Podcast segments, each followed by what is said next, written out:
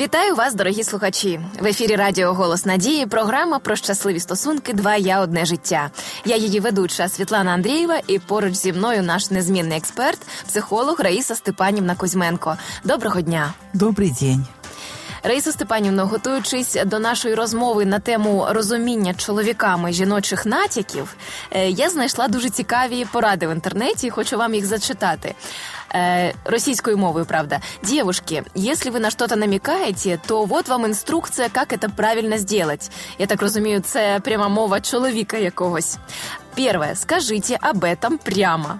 Второе. Громче. Третье. Еще громче. Четвертое. Повторяйте это каждый день. П'яте – іначе нікак. Е, як ви вважаєте, чи дійсно така схема по відношенню до чоловіків діюча? Що ось тільки по такій схемі можна донести їм свою думку або свій натяк? І чому вони натяків все ж таки не розуміють? Ну, а чому повинні бути намеки, намікання? Для чого? От, Світланочка, от якщо ви хочете намікнути, почему намекнуть, а не сказать прямо? Вот что бы вы сказали на этот вопрос? Ну, что стоит за намеком? Мені здається, що якщо ти натякаєш, то, можливо, ти чогось боїшся, що ти це не отримаєш, чи тут якась, можливо, хитрість інколи присутня. Не знаю, раніше я дуже часто натякала, вже давненько цього не роблю, так стараюся просто гарно попросити.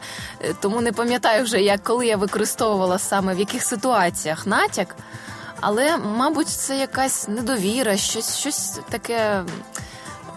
Відсутність якоїсь довіри, мені здається, чи страх. Якісь замішані в цьому натяку, якісь почуття не дуже приємні, мені здається. Угу. Нам хочеться, щоб для нас щось зробили. Ну так. Но вот эти намеки, о чем они говорят? Я хочу, чтобы он это сделал, чтобы он догадался об этом сам, и чтобы я чувствовала себя некой такой королевой, которая это сделали. Ну, так, є ще така думка, що, ну, чоловік, він мені повинен. Ось, чоловік повинен mm-hmm. мені, там, мене забезпечити, повинен, там, ну, багато чого повинен. І, і якби він цього сам не робить, і що тобі доводиться натякати або попросити вічливо? Діло в тому, що якщо він це не робить, то, от з моєї точки зрення, нам завжди потрібно нести відповідальність за свою життя. Не за життя другого, а за свою життя. Нужно серьезно разобраться с тем, почему он это не делает. То есть, почему ему не хочется мне это делать. Угу.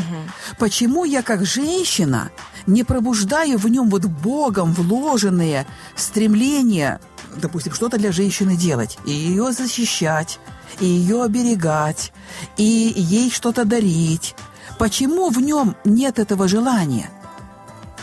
Ведь они делают это для тех, кто вызывает эти желания.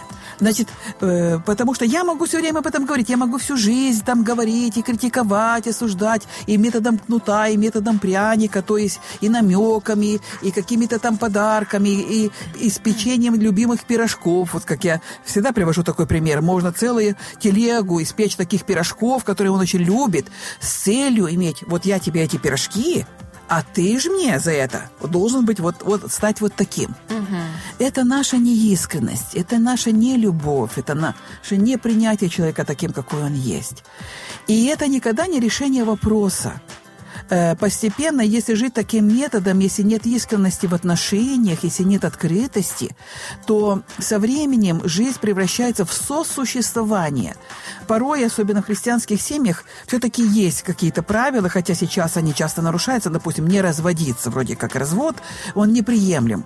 И люди просто сосуществуют, страдают друг возле друга. Есть такая фраза, э, это как два дикобраза, которые хотят погреться друг возле друга, да? Угу. Дикобразы. И, а и таким образом колят. Еще голки одни. Да, да, да, да, да. И колят друг друга просто. А вместо этого должны быть совершенно другие искренние отношения. Вот такая чистота. И вот со стороны женщины, смотрите, просьба. Не приказ. Мы часто, к сожалению, отдаем приказ. Даже мы думаем, что мы просим, но это приказ на самом деле. Чем отличается просьба от приказа? Э, приказ, он не оспарюється. Так, я сказала, і тут же должно бути зроблено. Це мій чоловік говорить, якщо ти починаєш фразу зі слова «так», я вже далі не слухаю. Вот. Так, його уші закриваються. Все. Якщо его я уши... чую «так». Да, видите, потому что у нас есть психологические защитные механизмы, и они работают автоматом. Мы даже их отследить не можем. Они раз, и уши закрылись, и он уже не слышит дальше, или там блок не видит каких-то вещей. Блок одразу поставил. Да, блок. Притом, я хочу вам сказать, что он делает это не, не специально. Может быть, кто-то специально, а это происходит неосознанно. Раз, и все, человек уже не слышит. Он как будто забронировался где-то, закрыт, чтобы от какой-то опасности, которая ему угрожает. Ну, тому а... що ніхто не любить наказів. Чи конечно. То чоловік, чи жінка. Це конечно. Для особистості неприємно, коли тобі наказують. Дело в том, что, смотрите, что значит приказ? Кто дает приказы? Вот какая позиция одного человека по отношению к другому, если отдается приказ? Это равная позиция или нет? Ну, совсем не. Хтось вищий, хтось вот. Віддає наказы. Да. Если мы даем приказ, мы этим невольно ставим себя выше. Я выше тебя. Я имею право давать приказ. Обычно это позиция мама и сыночек. Угу. Вот он как маленький ребенок, а мы даем ему приказ. А просьба, смотрите, что стоит за просьбой. Во-первых, за просьбой что стоит? Может человек согласиться с этим и сделать, а может и нет. Мы просим, я бы хотела вот так. А он уже выбирает, сделает он это или нет. Во-вторых, смотрите, какой интересный момент. Просьба – это показать свою потребность в человеке. Показать, что мы нуждаемся в его помощи. Это показать свою слабость. В добром смысле слова женщине нужно быть слабой, если мы хотим рядом с собой видеть сильного мужчину. Mm-hmm. Если же мы сами вскочили на коня, давайте вспомним фразу «Куда делись рыцари? Их успешно убили все женщины». И не осталось рыцарей, да? Поэтому нужно сойти с этого коня и занять свою позицию, место и выражать просьбу. И хочу вам сказать, смотрите, как, что Джон Грей есть, такой замечательный автор, у него много книг о супружеских отношениях, о мужчинах, о женщинах. Вот у него есть одна из таких базовых книг «Мужчины с Марса, женщины с Венеры», где он показывает, насколько разные мы. И там он говорит в отношении просьбы. И мне было очень интересно это исследовать, потому что он мужчина, он с мужской как бы позиции показывает, как они, мужчины слышат это. И вот он говорит, что мужчина, может быть, жена подходит к нему, а он в это время занят его мысли чем-то, вот этими такими целями великими, задачами. И он вроде да-да-да-да слышит, а сам он не слышит в этот момент, что она говорит. И поэтому он говорит, да, выражайте свои просьбы в виде просьб. То есть я бы не сказал громче, громче там кричите или приказывайте. Сама он форма має бути на натяк. Даже пятьдесят раз можете повторить. повторить. Угу. Притом без раздражения, без мысли, что он не слышит, не хочет слышать, что он такой вредный там и прочее, без этого, да? А просто мягко, вот как бы мы сказали, пожалуйста, напомнили, пожалуйста. Он говорит, напоминайте, напоминайте, и вы это получите. И мне очень нравится одно очень интересное выражение. То есть Рафаил Карелин, очень мудрый человек, он сказал такую фразу: «Никогда и ни в чем не ставьте себя выше супруга». Угу. Тогда супруг сам захочет поднять вас вверх на своих руках. Повторю еще раз, насколько мудрое выражение. Никогда и ни в чем не ставьте себя выше супруга.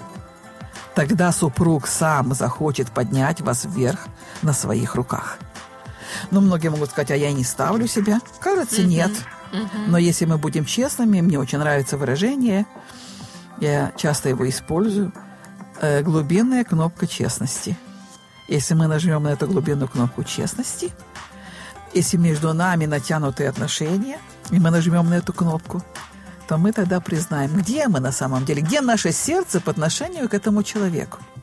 Так, багато и, чего побачимо. И, и, скорее всего, где оно будет, Світланочка, как вы чувствуете? Ну, десь. Дуже дал- да. далеко и над. Над. Я э, на, в состоянии преимущества над этим человеком. Состояние, вернее, не преимущество, а превосходство. Это человек чувствует, и у него ответная реакция такая идет, другая. Дуже дякую, дуже цінна інформація. Я вважаю, дорогі жінки, е, варто зафіксувати, що все ж таки форма спілкування з чоловіком така, як натяк, та й з будь-якою людиною е, не діюча і не дуже така приємна і чесна, так само, як і наказ. Тому краще обирати форму прохання і не завжди розраховувати на те, що зроблять саме так, як ви попросили, тому що це воля іншої людини і це її вибір. Е, зробити вам це чи ні. Дякувати за все, поважати чоловіків, хвалити про те, що ми говорили про те, що ми говорили в попередній програмі, і щиро любити усім серцем. Надзвичайно дякую вам, Раїса Степанівна, що допомогли побачити цю різницю між мисленням і сприйняттям чоловіка і жінки. Залишається тільки прийняти цей факт. В Якова один дев'ятнадцять ми читаємо. «Отож, браття мої улюблені, нехай кожна людина буде швидка на слухання і повільна на слова, і повільна на гнів. Давайте намагатися зрозуміти і почути один одного». Це була програма «Два я – одне життя». Зустрінемось в наступному ефірі. Якщо ви хочете прослухати попередні випуски і теми, що вам цікаві, заходьте на сайт радіо крапка хоуп крапка ю а і робіть це просто онлайн. Якщо у вас є запитання або побажання щодо нових тем програм, напишіть нам на пошту двоє собачка хоуп крапка ю а і ми висвітлимо їх в наступних наших випусках. До зустрічі!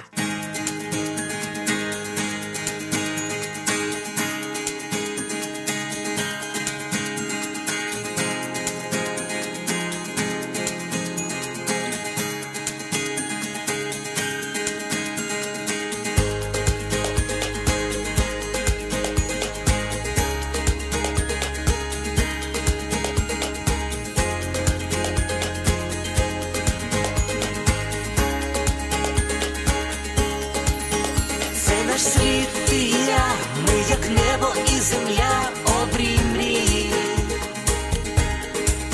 Всі світанки й вечори, залюбки собі бери, душу грій. І моя це і твоя, щастя й болі течія між долин. Чи ми різні, а вже ж та для двох без меж світ один. Один для одного тепер ми назавжди, сім'ю створили разом я і ти. Кохати це різноманіття почуття і диво відкриття.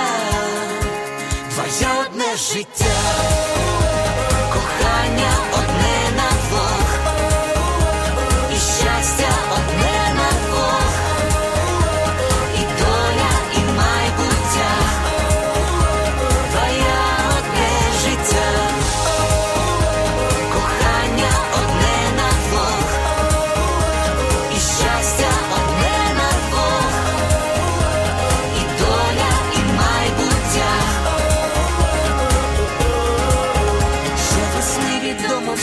В небі блискавка та грім, але вмить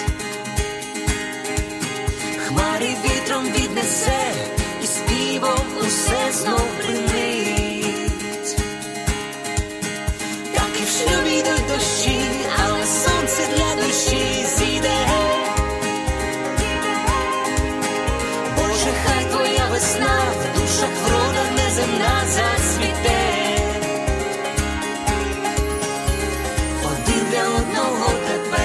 Завжди сім'ю створили разом я і ти.